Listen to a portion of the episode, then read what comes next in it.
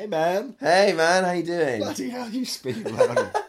what is it with you going on podcasts? You just I automatically just really want to screw the sound up. just speak at a normal volume. I have no. There's no such thing. I have no normal volume, Ryan. Uh, How you? How are you doing? Well, How are you doing? I'm okay. It is New Year's Day, It's New Year's Day. so we were both out last night. Yeah, at a party. We're committing to to uh, recording uh, on New Year's Day. There's some commitment to Yeah. you guys, our You're- listeners. You're welcome, listeners. You are welcome. Enjoy. So, So, for a new guest, first guest? No, the new guest that we have that you're Yeah. about to listen to. Or it is also the first because Yes, she is an experimental filmmaker as well as a narrative filmmaker. It Yes. is Riffy Ahmed. Riffy Ahmed. She's uh, directed Second Unit for Top Boy uh, and directed various experimental films, one of which was a Circa X Dazed finalist and was screened on the Piccadilly Circus, which is pretty epic. Yeah, like you know those massive billboards Yeah. um, on Piccadilly Circus, so it's screen there, which is pretty, Yeah. pretty damn cool. Pretty cool. We talk about Riffy's journey from art school um, and the way she broke into the industry. Yeah, talk a lot about her working in second unit and how I suppose that path into it, which we haven't really explored. From shadowing as well. She was she shadowed Yeah. the director and got into it that way. Yeah, we haven't really explored so much in the podcast, so that was like super interesting to Mm, hear about that route in, I suppose. Yeah. And then also her uh, relationship with um, her agent. Uh, And then yeah, I guess her her attitude to work as well and the amount of hustle it takes actually to make it as a director. yeah, Um, even after you've got an agent as well, and you know, uh, and just just how much work it takes, and then. Uh, and then also her process with you know experimental cinema Mhm. and that how that differs to her more narrative fiction work as well. absolutely. Um, but yeah, it's going to be a good one, guys. Let's get into it.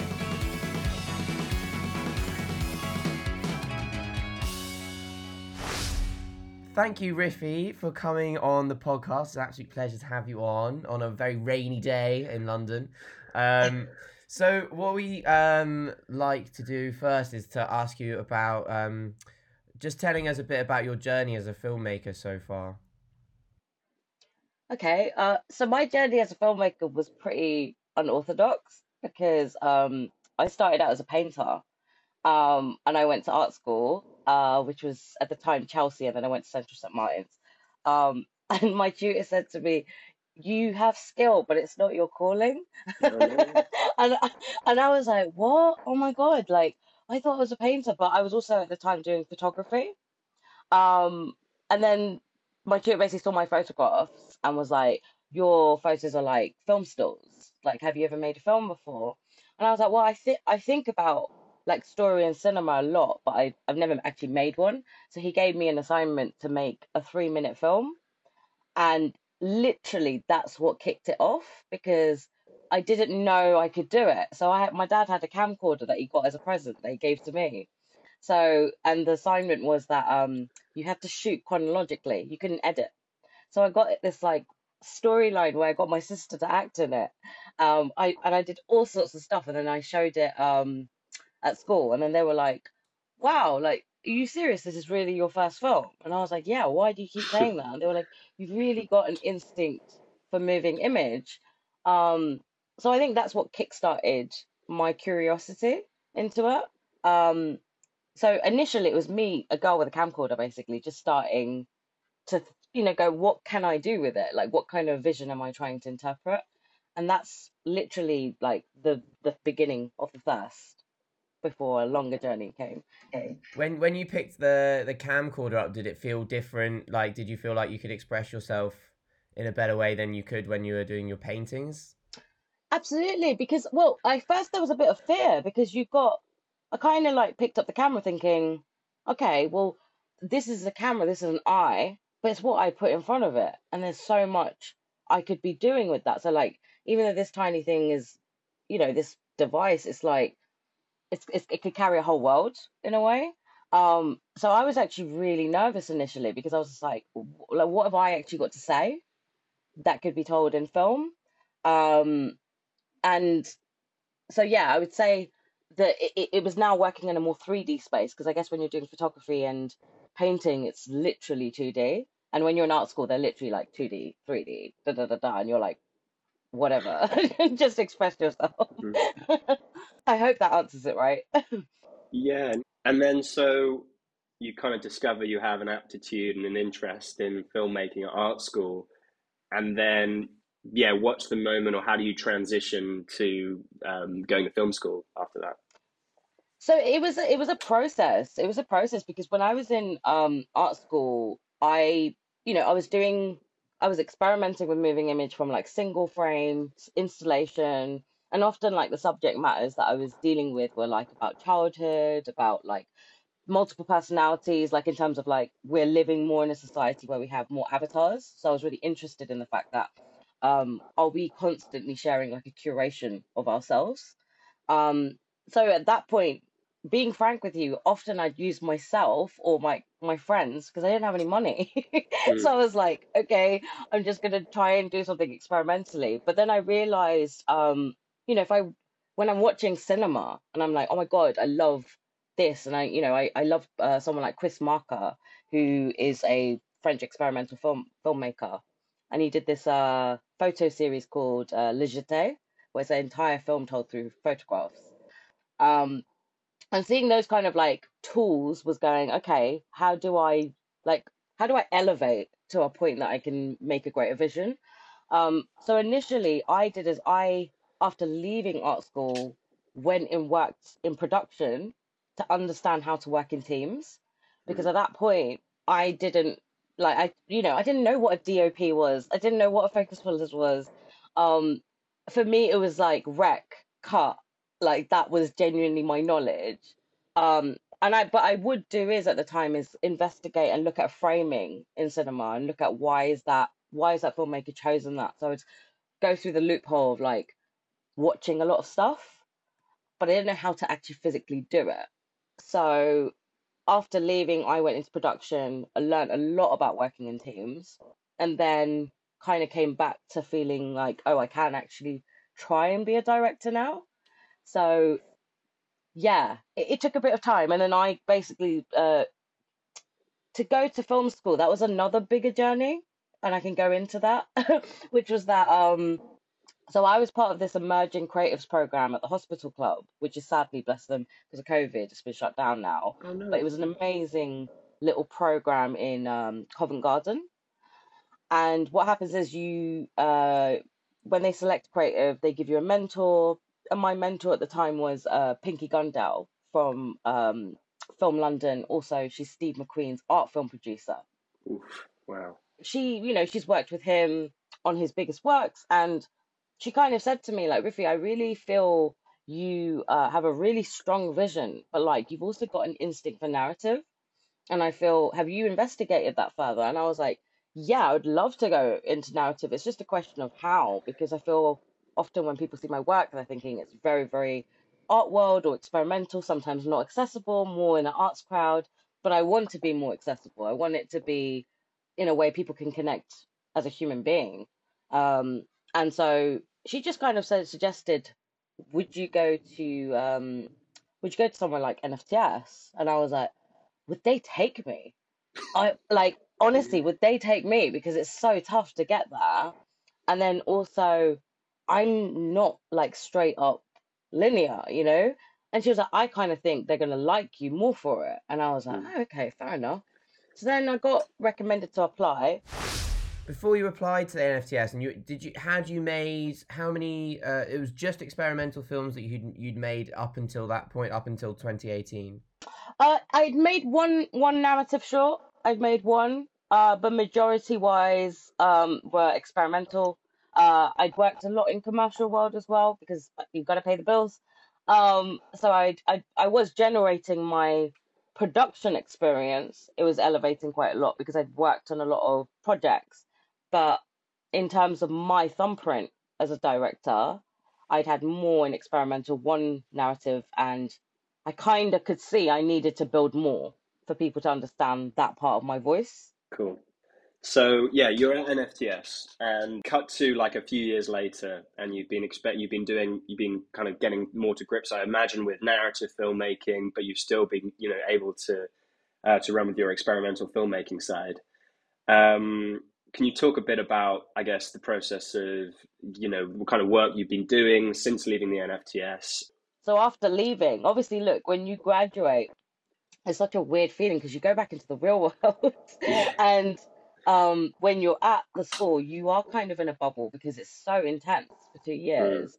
You come out and you're like, oh my gosh, you know, you go back into where you came from. I guess a bit more different because the world has changed a lot. Um, but I have to say, what prepared me was there were like there were some meetings we had with agents uh, before leaving school.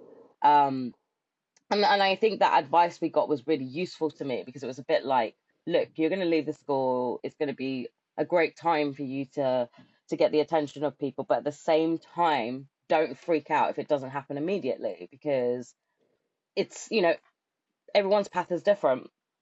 Um, so I I was very realistic with myself where I was like, I'm not actually going to like run. I've got to observe what I want. Mm. Um, and at that point, it was very clear for me I really wanted to get signed with an agency or get to a place where someone who understands I am a hybrid filmmaker, but you know, I have a long term vision to go into long form TV and film. Um, and film, I would say first because I've always loved cinema. um, so yeah, when I left, I'm going to be frank with you, the the pandemic happened two weeks later. Yeah.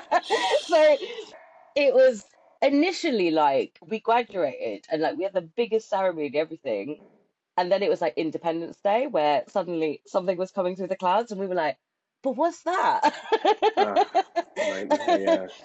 Um, so I I have to say I kind of loved it the first three months because I hadn't slept in like two years, so I was like, I'm actually all right. yeah, taking a well-earned break. Yeah. Yeah, um, I kind of appreciated having the rest and also was like, okay, you know what? Um, this could maybe prepare me to think about what I really need. Mm. So the um and at that time I also had uh, I was elected as the first student president at NFTS. So Oh, my job was to also then help the students to actually get their films made in a pandemic. yeah. So in a way that was great because that training I got there helped me inform when I got into production because now Yeah. I was like not phased by it. Um, but I would say my focal point after graduating was to focus on my feature film idea, um, which actually is based on my grad film, which was Al Sarab, which I wanted to make into a long form, and um, and then just started like, you know, I I think uh, I started just kind of preparing what other ideas I could be working on because when I start pitching to companies or when I start talking to people, they always say like, come with a solid idea, but if you've got things in your pocket, be prepared because you never know, you might find someone else is more interested or attuned to something else. Um, but I would say my busiest year has been last year and this year.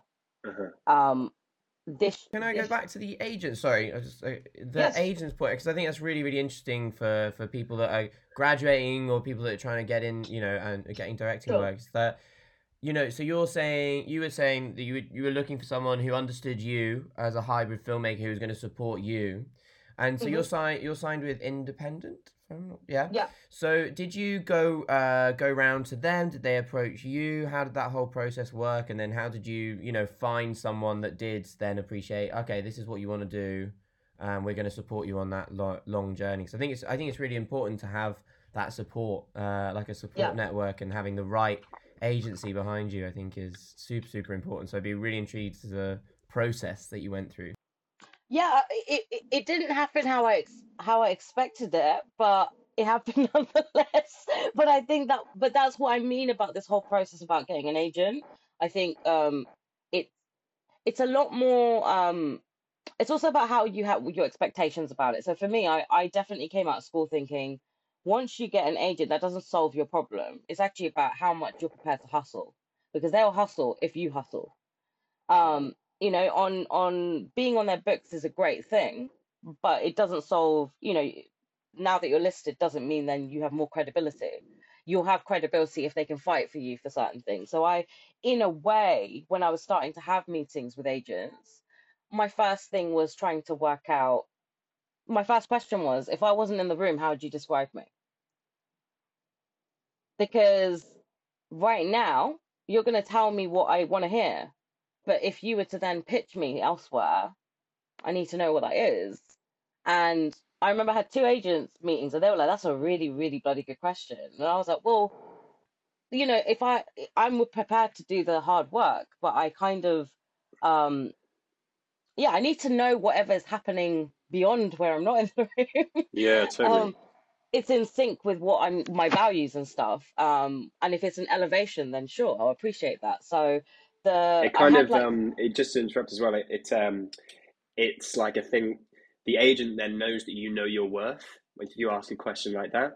Whereas, you know, I'm sure it's quite tempting. I've certainly been in this situation before where it's been like, I don't want to say anything that, you know, like just just take me on, man. Just you know, you mm, know, this sort of thing. But if you ask a question like that or if you're coming into it with that sort of confidence, then, you know, it's clear that you know your worth and you you have high expectations, I suppose. well, yeah, I think I think it's just about like I've I've definitely faced in the past where like you know people could assume or pigeonhole you, right? And and it can happen, you know, in, in all aspects of industry. So it, I guess it's not to say I can't control everything, but I can certainly at least be able to say, you know, um, what's your initial impression of me? Because even if you have something different, if I like it even, I'm like, okay, we could work with that, or I could I could build myself up to that Mm, mm, because mm. um but because then there's an agreement between us so with independent how i got in touch with them was that um so i'd spoken to a few different agencies and then i'd had a meeting with an agent from caa she was just about to become a big agent herself because she was assisting for um an agent and then she Sorry to interrupt just said quickly. Was was this off the back of um, Al Sarab then the final film? This, this is where these these things. Okay, cool. Exactly, because yeah, because when you show your grad film, um, at NFTS, because at the end of the well, it's like in February normally. In Yeah, recent years, it's had to be like May because of COVID. Um, the moment you show your grad film, it's, it's open to industry, yeah. and that's very much a time the school says it's like you should. This is your moment to get headhunted. Da da da da. And you know, there were classmates of mine. Let's be frank, some who got signed straight away I obviously others were freaking out, and I was just like, you know what? I'm really happy for them. I've got to find my own way. It it is what it is, and um, so I didn't sign until a good six months later. But many people still say that's actually really quick, um, because of all the meetings I had, and then I basically got recommended from an agent in CAA, who then put me in touch with this agent who I'm signed with now Independent. So basically, look, I'm gonna I'm gonna admit this. So basically, the agent that I signed with in the end, Yeah. um, I first had a meeting with her through Zoom, and I said to her I would really love to meet her up front because all the meetings I was having were through Zoom, and it was coming to a point where the you know the lockdown thing wasn't you know it was opening up a bit in summer. So I was like, if you don't mind even sitting social distance, it'd be really cool. So she was like, Do you have any questions for me? Because what we can do is I'll come and meet you, but I'll have you can ask me anything you want. And I said, Okay. Oh wow. Um, and I was like, Okay. So I thought since you asked me that, I'm gonna be quite bold. But I'd also thought, you know why? When you're at a point in the world where you don't like have anything at front right now, you're like, actually I, I have to be bold at this stage because, you know, it's either a yay or a nay. So I, I, I made a questionnaire and sent it to her.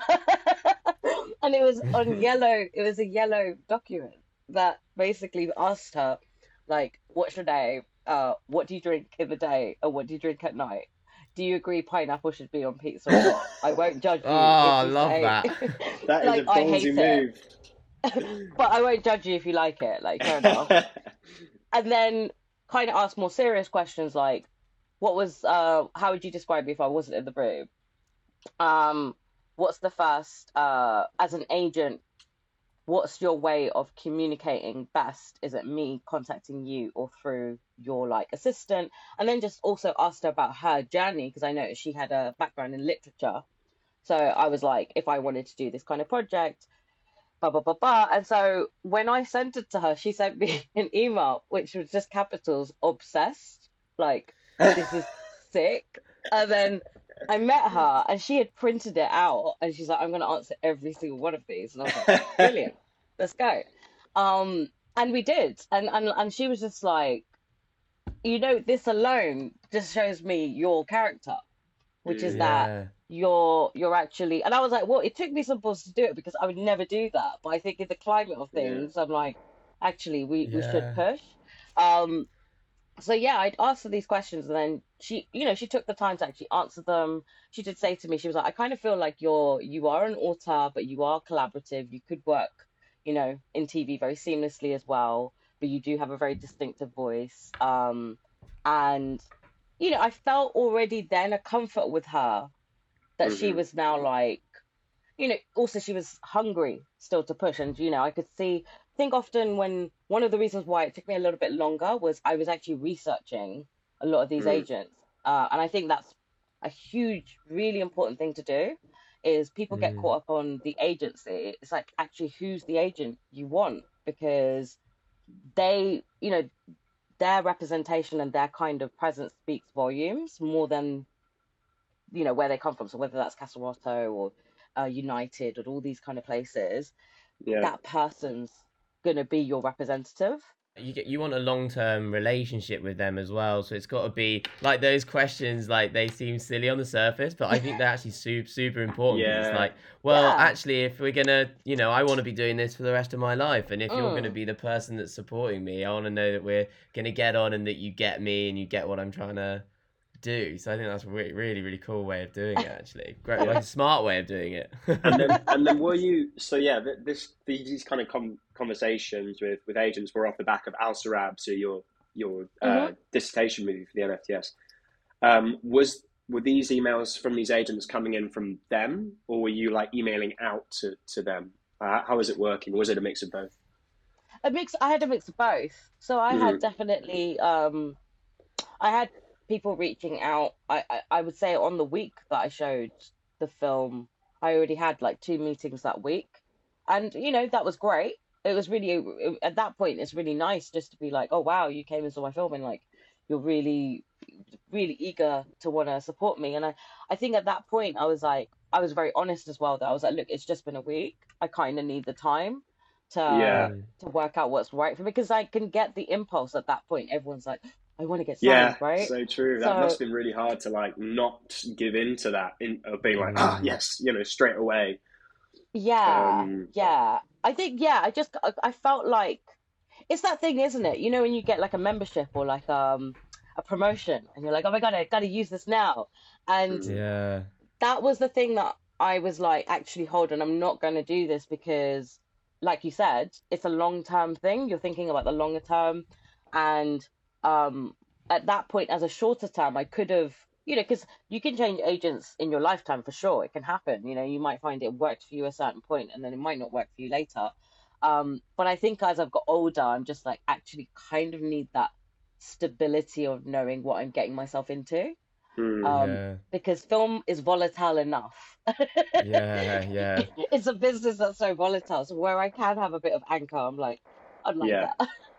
I think also there's a there's um because you're you know emerging filmmakers it's you're kind of vulnerable. I know in like the Mm. commercial space you're really vulnerable to production companies and things and you want to have a production company or an agency that's on your on your side that gets you and isn't just using you Yeah. um that as well that so it's really yeah i mean tough like when you're starting out. So what advice would you have to someone that's trying to get signed then would you say what would you say to because a lot of the listeners that we've got are kind of making short films and you know you know getting out into the world so i think that's Mhm. quite a good good stepping point i guess for them Yeah. um, I would say, look, there, there's there's many ways you can get signed. Um, I would say the first point is it's research. Uh, it's about making work and putting it out into the world in which, like, um, you know, obviously if something does really well, great. And even if it doesn't, is you've got to be able to show you are trying and you're creating work in, as a, a body for yourself, um, as well as that can be accessible. But I think the biggest thing is realizing it's a it's a marathon. It's not a sprint Hmm. um it takes time it really does uh, especially when you're wanting to go into long form the average time it takes to get one is like three to five years and Mm. that's you know when you first hear that you're like what to do to do a feature film is going to take that long but I mean, I think things are changing a little bit now because we've got more SVODs who are now, you know, doing features as well. But there's different challenges with that as well. And so, Mm. even though we're in a time where there's more content needed more than ever, um, I would say, yeah, you've just got to be mindful of the fact that it will take time and it doesn't mean it will take ages, but be patient with yourself, you know? Mm. keep trying. And then the other thing I would say is that there's also a lot of amazing opportunities coming up now where you can like generate production experience, um, like screen skills has been amazing. I also at NFTS you have um, a lot more short courses as well as like the main MA programs. But if you don't want to do the school way, it's also totally fine. Like I'm a big believer you could also do it completely by yourself. But if you do that, then it is a- really important to network, to build Mm. collaborators. Mm. Um, it's okay to ask for help. You know, because I think Yeah. sometimes filmmaking can be quite lonely, where you're thinking, "Oh shoot, do I have to do this by myself?" or "I don't have the money to pay someone." Then it's like, okay, well, how could you generate a collective of collaborators where you kind of help each other? Um, Mm. Mm. so I think there's there's lots of lots of ways I think filmmakers can take steps um, in realizing like they have a lot of power, but they can also share that power. I think this might be quite a good uh, merge into like the agency as a sort of silver bullet. Um, you know, so once I Mm. get rep by this big agent, then everything will be fine. Yeah, I'm curious if, if you could talk a little bit about that and about, I suppose, yeah, how how uh, how you have to how you have to continue to work hard and, and what, what that agency gives you versus maybe what it what it doesn't give you and what the misconceptions are. I would say is look when you when you get on a big agency, uh, of course people think of reputation. They think, oh Yeah. wow, you know, you're part of this bo- big body. However, it also can have its pros and cons, like you just said. Um, and I think the real, I think the first the misconception is is that if you get an agent, that it solves your problem. It doesn't. It actually, what it does is is that you are more at a position where when you start contracting for work you Mm. are going to have a person who can check your contracts, but also bear in mind it's a business relationship. They are going to make money from you. So the more money you make, the more interested they're going to be. you know, let's be real about it. They they're going to be people who can support you, but it is a very specific relationship. Um, and of course, they want you to succeed, but but they do. You know, it's not in a bad way. Everybody has their agenda, essentially. Um, so what I would say is that when you go into a big agency, that's why I always say, like, look at the agent who you're going for, because you might find there's like a really big wig agent, and they won't have the time to actually work with you. You'll be in their books, but you won't necessarily be their priority. Mm. But then you might find a younger agent who's like, I'm so hungry, I'm going to push. So that's what I would say is it comes down to where they're at also in their career to be able to then go, oh, I've seen this talent, I want to do something with it. Um, and you know, there's even agents out there who aren't working with agencies. They've used to work with agencies or created something independent. And of course, when you first come across that, you're thinking, what's the credibility of that? The research of that, I always say to people, is go on IMDb Pro and check this agent's list. Look at are these people like similar to you? Are they not? Mm. Uh, could you be the gap in the market? And um, and you you kind of I, I think also the the best advice I got from agents before was that you know we get people contact us all the time. Why should we care, right? You've got to give me a reason to care, or you've got to show that you've shown some interest and done your research in me for me to see a connection in you. I certainly found for me, um, one of the reasons once I signed, obviously you're thinking, okay, everything's gonna get sorted out, da da da da. It's actually where the hustle counts.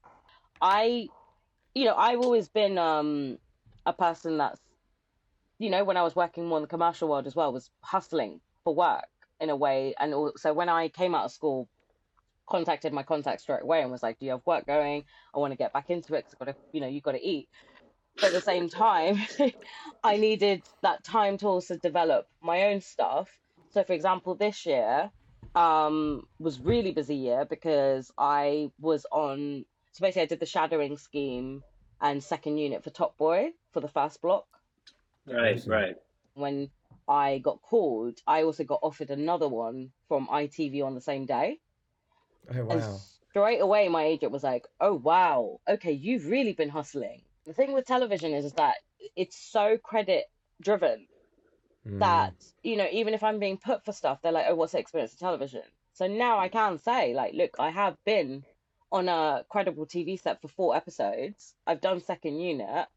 Uh, I know how it runs." So she's like, "That's already for your CV much more of an upsell because now I can go, yeah, she she knows how it goes." Yeah. Um, so So did you start shadowing on Top Boy and then you got second unit on Top Boy? Is that how that worked? You went straight in, or was it a different TV show that you second you were second unit on? it was the, for the same show. It was for, it Okay. was for Top Boy. So um, basically, it's part of the scheme. So that if you uh, once you become a mentee, you also get to do Top Boy because you then work with the DOP mentee. Ah. And um, no, it was a really great experience. Like the first week, I thought I was going to die because I was just like, how am I going to last ten weeks? Like, but then towards the end, I, I I really was like, oh no, what am I going to do with all this energy? I would say TV, especially, there's a lot more Mm. steps you'd need to take as a director in terms of you either have like that lucky break of you've done a short and it's like done amazingly, and then you go into it, or you have to get that step in into um into the TV world. Yeah, it's interesting. I, I, I was shadowing this summer on a show, and it was interesting talking to the director's assistant because that's his he and he's made some shorts and, and all sorts of stuff, and that's kind of his way in, and he's learning so much from the directors that he's assisting, Yeah. and then from there he's hoping to go second unit. It's like you say, there's loads of these steps right. and yeah, all of that. It's crazy. It's crazy. So what did you um by shad like actually actually shadowing? What was um one of the big things you learned as a director? Because obviously you're going from experimental to to the more narrative side as well. And hmm then obviously TV is super super obviously heavy heavily narrative. Yeah. What what was one of the biggest things you probably learned from the director that you you were shadowing on that first block? So I, I was shadowing Miriam Raja, who he was she was actually a year above me at NFTS, and she's a great director, really great. And um, because she'd done the scheme, the shadowing scheme in 2018, I believe. What, what is this scheme called, by the way, just for, for the listeners in case they want to check it out? Or... I- I guess it's kind of like the director mentee scheme for for Top Boy. So they've done it ever since they went to Netflix. Okay. Um, Alright. so Miriam was on the first season as a mentee, and then she directed an episode last year, and then she directed four for this season. Oh wow. And Mm. so it was really great to follow, you know, basically a, a really up and coming director following how they have to navigate because you know it's you still have the same kind of things you deal with in a short, right? But this is a lot bigger. You've got a Mm. team of over 100 people and um so it's it's a very well oiled machine in that sense because you've got the production, you've got uh, the execs, you've got the director team, you've got you know the camera team. Uh, what I would say, I, my biggest observation in television is that it's very much a writer's world. Um, so if you are not the showrunner director, you know, as a director, you are very much in a space where you are entering their galaxy. So there is a framework, um, and that framework basically it doesn't mean it can't bend. You could bend it, but there is a framework. Um, and I would say, uh, it, it, in essence, the biggest thing I learned was you have to choose your battles very carefully. And I don't mean that in a bad way. I think it's like you will come up against certain things, and it's like, okay, how how do I Mm. navigate this? Because at the end of the day, I've still got to get this in the can. Um, and I and I found that interesting because you know there's battles you have to fight fight for anyway when you're making a film where it's like what's the most important thing for the story? What's the most important thing that i want? What's my thumbprint in it? But obviously when you're doing it for such a big show uh, it's not just your voice. You've got x amount of voices around you. You'll have the executives you have netflix you'll have da da da da. And so um, you have to very much channel and make sure that information is taken into consideration and go okay right you know, even though I want to direct a version of this in a directorial way, I've got to consider the notes that are being said from production. So um, that scale and also like seeing like two, three cameras being used in very interesting ways because, you know, I get it. They need to get loads of coverage, but Mm. there were times where they used the camera where I was like, oh wow, that's a completely different perspective. So actually, it's not it's not limiting the situation it's actually making that edit more interesting because it, it gives you complete um variant geography Yeah, they're not just getting coverage for coverage. It's it's yeah, yeah Mm. yeah doing something for the story. Yeah, exactly. So like I thought that was really interesting, but um yeah, I think the role as a director on TV, you know, it is you are in a way kind of also having to be a conductor Hmm. In a sense that you've got to take in those energies and then go, okay, what how do I still get the vision I need to get taking all those notes? Whereas I think in cinema it would be a more director's medium because you're, you know, you've got to to push it forward, but they're Mm. becoming more hybrid, I guess. I was going to ask about. I thought um, go into uh, your inspirations behind the films that you make. Mhm. Um, I was I was because I haven't really made experimental films, and I was really intrigued as to where like the seeds of those ideas come from, and then how you kind of like nourish it and build it build it out from there. For for a float, for example, and and Medea. Um, I was just really intrigued as to like first off, where does that come from, that initial idea, and then how did you build it out from from from there? Right. So um that's yeah, I get asked this And then I guess sorry, sorry before you start, and then I guess you could maybe go into how uh, it differs from your more narrative stuff like Al Sarab as well. Yeah. Okay, so I've always been drawn to experimental cinema because I think that was just how I got into it. You know, when I was making it um with a camcorder, it was just that thing of like you've shot something, what's the meaning of it? Or what's the eye of it? What's the perspective of it? What are you trying to say? So I kind of came from it where I was almost analyzing it more because I'm like, every time I'm shooting something, I am saying something. Um, Mm. and what am I, you know, I have to think about what I'm saying. Um, so, you know, a lot of the people I was very inspired by when I started out was like Maya Deren, um, Steve McQueen, Larissa Sansour, and uh, Shirin Neshat, who used um, the moving image in their work. They had like a photographic element, but they used the moving image to very much kind of delve in the themes of things they were looking at. And I think a lot, a lot of the time, many people think experimental doesn't mean structured. I actually completely disagree with that. I think it's more structured than you think because um, you have to have such an anchor of reality. Uh, one anchor, if that anchor of emotion or theme that you're absolutely committed to and that is believable, then you can absolutely abstract everything around it because that's real. And um, there was actually a really good interview I saw about Michel Gondry about Eternal Sunshine, where he basically said, if you didn't believe Kate and Jim's character, the film wouldn't make sense. So Mm. for me, their relationship was the reality, which is why I could then completely go crazy with it. Because the moment that chemistry broke, you're like, oh my God, I want them to be back together again. So even though, you know, his structure in that is insane, you know, you've got like four or five storylines connecting together. Um, but the essence and anchor he's talking about is basically love and heartbreak. And, So you've memory. got a theme that you're that, that is the the thing that you're basing in reality, and then you kind of Yeah. go out from there. yeah. Okay. when I did a float, for example, a float. So I, I'd met uh, Ayumi La- Lenoir. She's basically a Japanese performance artist, and I was very drawn to her because she has multiple personalities, and she has very different personas every day in her career, in her work, and um, I wanted to do an art film that looked at a question of are these personas real or are they what she imagines them to be? And Do you so, mean do you mean by multiple personalities that she she she wasn't she didn't have like a multiple personality disorder, it was just like she just had different lives? Do you mean do you mean that? Or, or characters that Kind she of- played, or a kind of a borderline between the two, I would say. Okay. okay. Yeah. Um, and I I found that fascinating because basically she was a very high powered trader in the city, but she was also the a geisha pole dancer and an expert in shibari and like you know it kind of made sense to me Mm. because in Japan you have X amount of subcultures forming all the time and he she was like but she she didn't have a world in which everybody knew about all of them. She knew everybody with one persona each at a time. Oh. and I think she was even getting exhausted by it. That she was like, I would kind of actually want to get them in a hall to be one place. Right. I'm like, great, cool. Let's let's make a film about it. Um, yeah. so yeah, so basically, uh, for me, the reality was you had a you had a character who who's basically questioning who they are.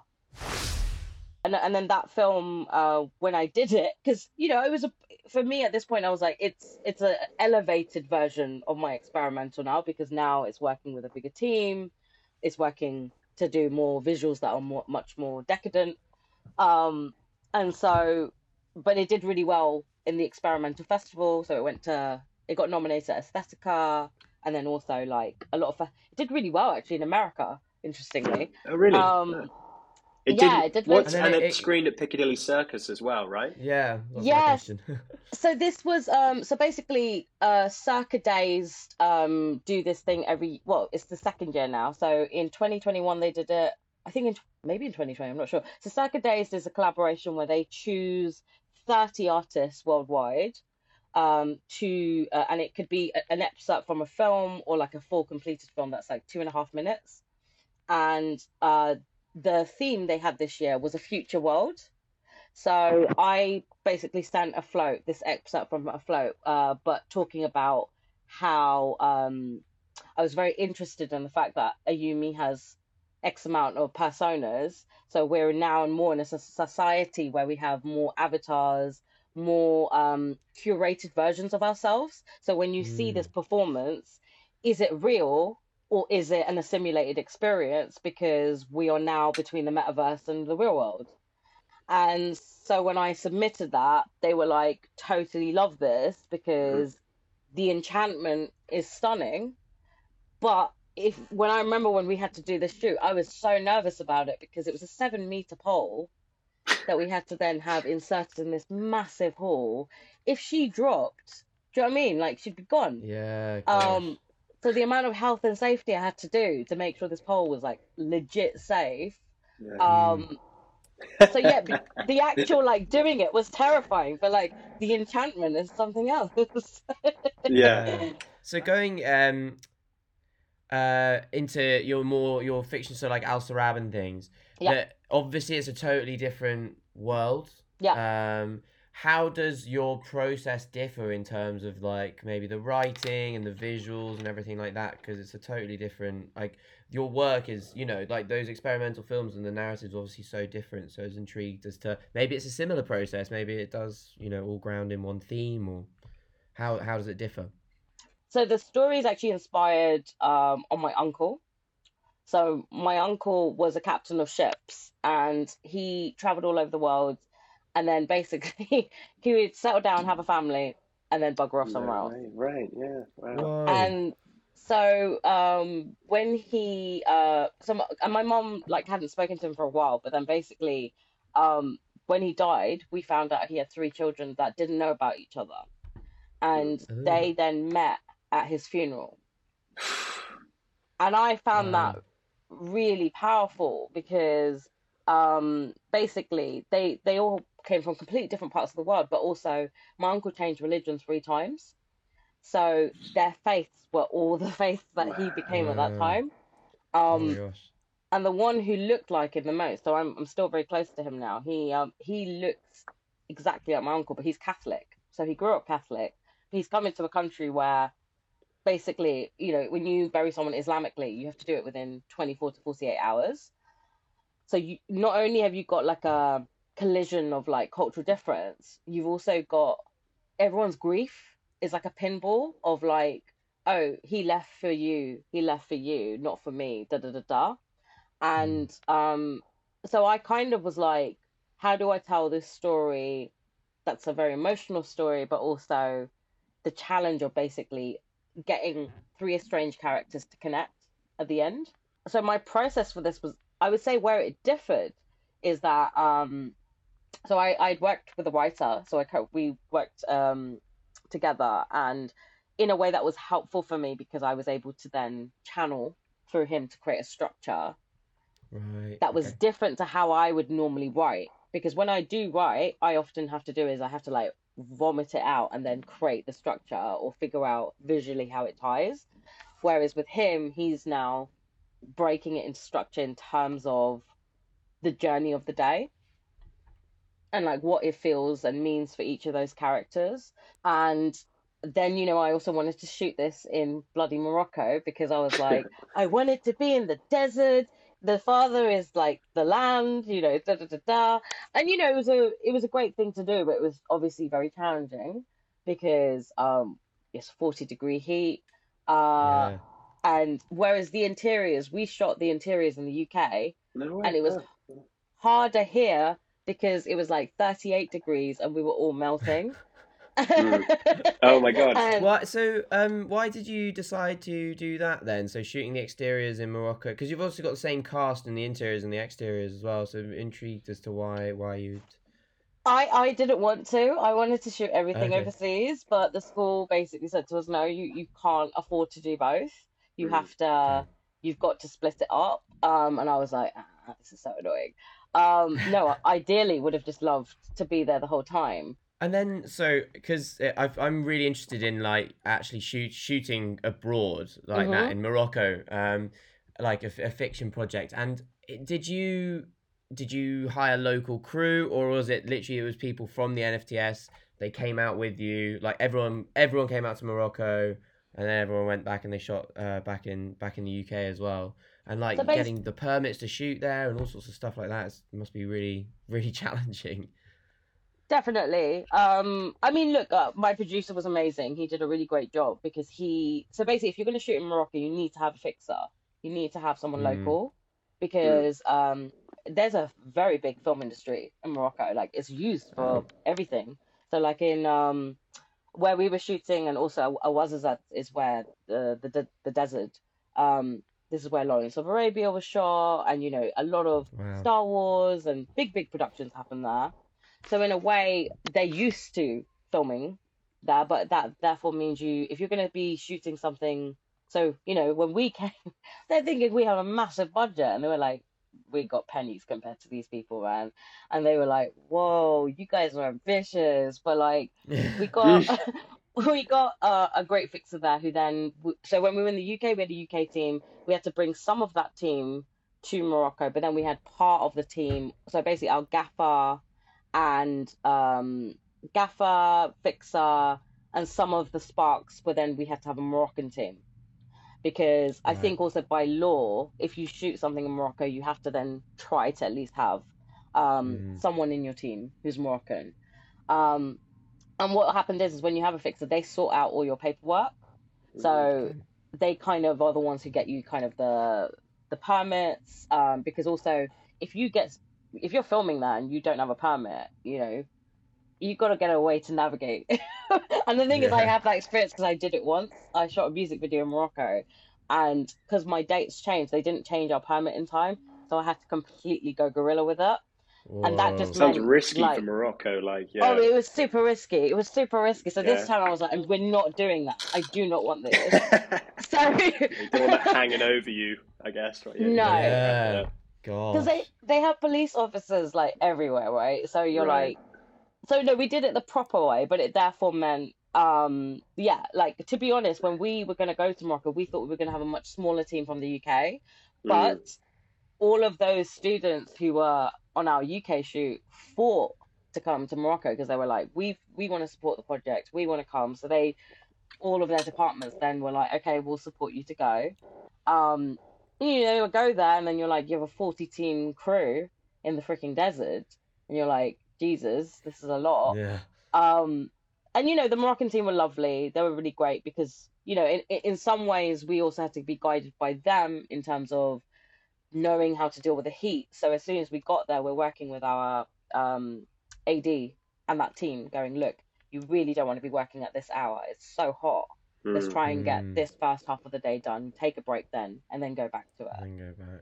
Oh, that's so interesting. Yeah. I mean, mad that you managed to like. So, and the fixer was that somebody that the NFTS had a connection with? Like, how did you find the fixer? If that makes sense. so this is this is where um my producer came into hand. So like I do have a lot of contacts in Morocco, and to be honest, like the only reason we went to Morocco is because the regions I come from are too far, so I can't really Mm. go to like Bahrain or Bangladesh to shoot what I want to do. If I was a documentary filmmaker, they may have let me go, but not as a fiction because you've got so many people to take. So Morocco was the closest, and also Spain. So we were just kind of looking at desert areas in those countries.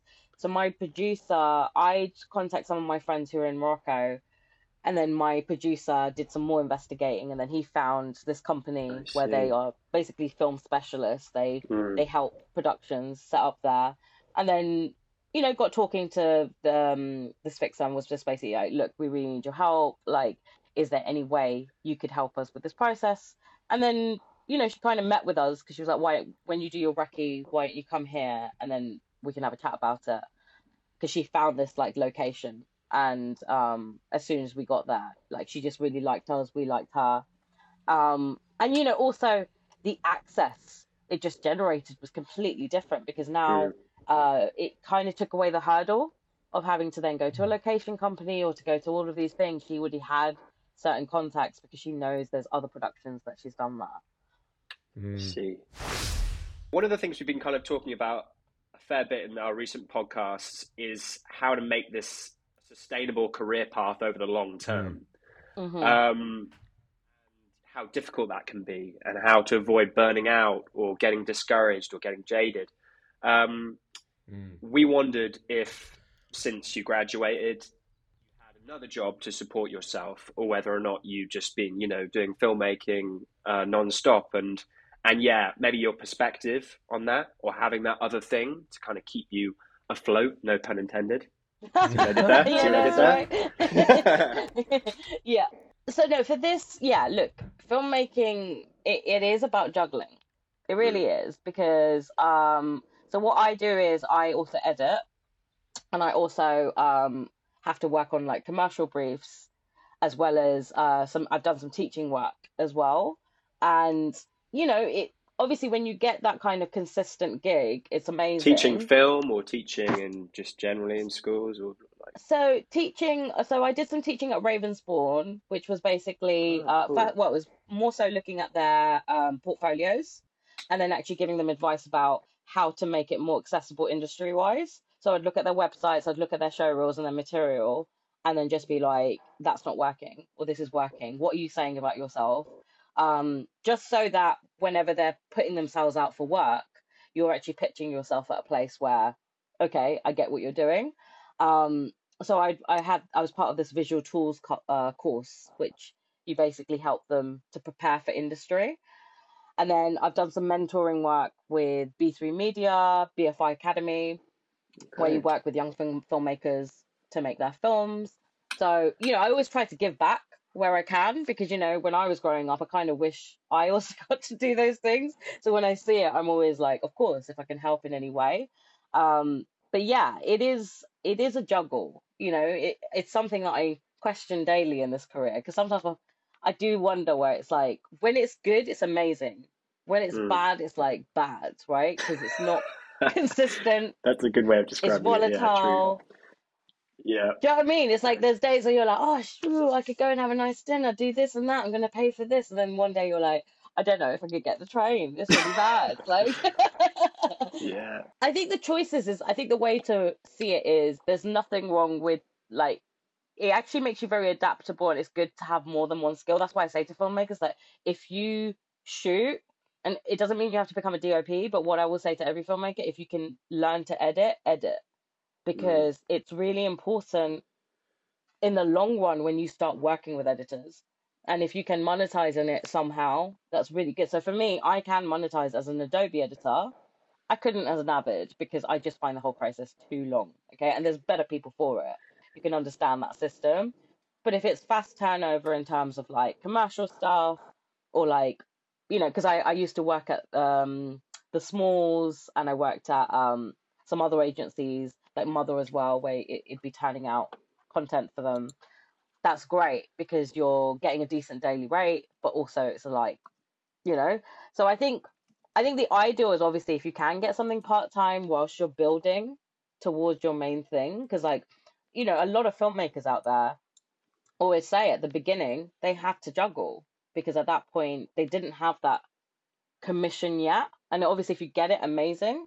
Um, but even once you get it, it's not that streamlined that you just suddenly have X amount of money in your bank account. Like, no, man, it's a process. it's gonna it's gonna Yeah. come like gradually. Um, so I would say like, you know, to be fair, I also know people who do a job that's completely different to the film world, and they then have, but they know that their agenda is film. Why? Because they're like, I actually need something that doesn't stress me out to the point where I, when I can then have that time where I dedicate it to that, that's my commitment. And you know, someone like Rose Glass, for example, who did um Saint Maud, uh, which was her her debut feature, she talks about she was working as a cinema usher for a very long time before it came out, and in a way, she was like, I was committed to that. Why? Because I could watch films, I could get paid, and then also have the time to really do what I wanted to do, then be overly stressed by something else. So I think it comes down to what kind of approach and person you are. Yeah, that's a good point. It is just about who you are, I suppose, and what what will work for you. Because for some people, the maybe the cinema rusher might be a bit maybe not quite stimulating enough in it from a work perspective. But for Yeah. others like her, you know, it gave her probably the the creative, you know, mind freedom to to focus on other work. also like you know if you're doing if you're the other type of personality where you're making content like bear in mind that's that's such a great way to keep practicing and elevating your skill because you're still generating a body of work Yeah, and you'll probably see the progression of that over time because you started on something. I remember when i started out like com- commercial world if i showed like they're not even on my website anymore stuff that i did before to now because the the elevation change is massive. Um but you wouldn't have seen it if you didn't do it if you know what i mean Mhm. I was I had an interesting totally. conversation with someone who was saying that because he, makes he's making films as well, and he he was like, I've got to also enjoy what I'm doing now, like you know, because I can't rely my whole life on getting a big break. Um, Mm. you know, and it's good to you know have the ambition to to and the belief that that's going to happen. But he's like, I've also got to be, you know, liking and enjoying what I'm doing now uh, to an extent, you know. Um, so it's, yeah, Yeah. it's, it's it's just really tough when you start out. it's tough to find that thing, you know. Uh, but once you've found it, I think it is really takes a, a weight off for sure. Cool. Should we come to our our final question? Our favorite question here at Short Films Big Questions. Uh, Will, do you want to ask it? we ask all of our guests um, what is their favorite short film or a short film that's really impacted them and kind of stuck with them after watching it. oh wow that's that's a tough one is that like any time period right Any time period. Any time period. Okay, okay. That well, okay. So if that's the case, I would Yeah. say Le Jetée. Le I would say Le Jetée because um that whole film is photographs. There's only one moving image. Okay. Who's the? Do you know I- who the di- director is off the top of your head? Is that is that French? Chris Marker. Chris Marker. Chris Marker. Yeah. Um, I found that film very powerful because it's about time travel, and it's about so basically this film inspired Twelve Monkeys. No way. Okay. Yeah. Yeah. And um so Terry Gilliam like he was obsessed with this this short film because it's what 20 25 minutes when I watched it I was blown away because I was like you, you we've traveled time and it's it's photographs it's incredible um and you basically see like it's worth watching but you see a character who discovers their fate in quite a shocking way but the the one shot in it where it's moving it's a very beautiful shot where it's about love um Mm. and yeah i think what what just kind of blew my mind there is that my mind traveled and i'm seeing movement but it's still Okay. it took me What- somewhere else and yeah All right. How do you spell le, le jetée? So it would be la jetée yeah la jetée i think that's the one. Okay, yeah so it's le, like L A J E T double E. Okay. Yeah, I just uh notice the use of sound in it because it might not be moving, but every sound has uh really kind of gets things in motion for you because it's basically the cuts in it and the next change and stuff like that. So um yeah, I would say that was one of probably the most profound ones I've seen that sticks to my mind. Awesome. Ah, sounds very cool. Wicked. Well, I think that that concludes the podcast. Um, so yeah, thank you so much. That's been like you know really really fascinating, and it's great to have like to talk through like experimental filmmaking versus narrative filmmaking, and I think that's you know that's a really interesting insight for our for our listeners to have. So thank you so much for for coming on there. So nice meeting you, Riffy. Um, too. Yeah, but awesome, and good luck with all of the all the TV stuff, everything. Thank you so much. Appreciate it.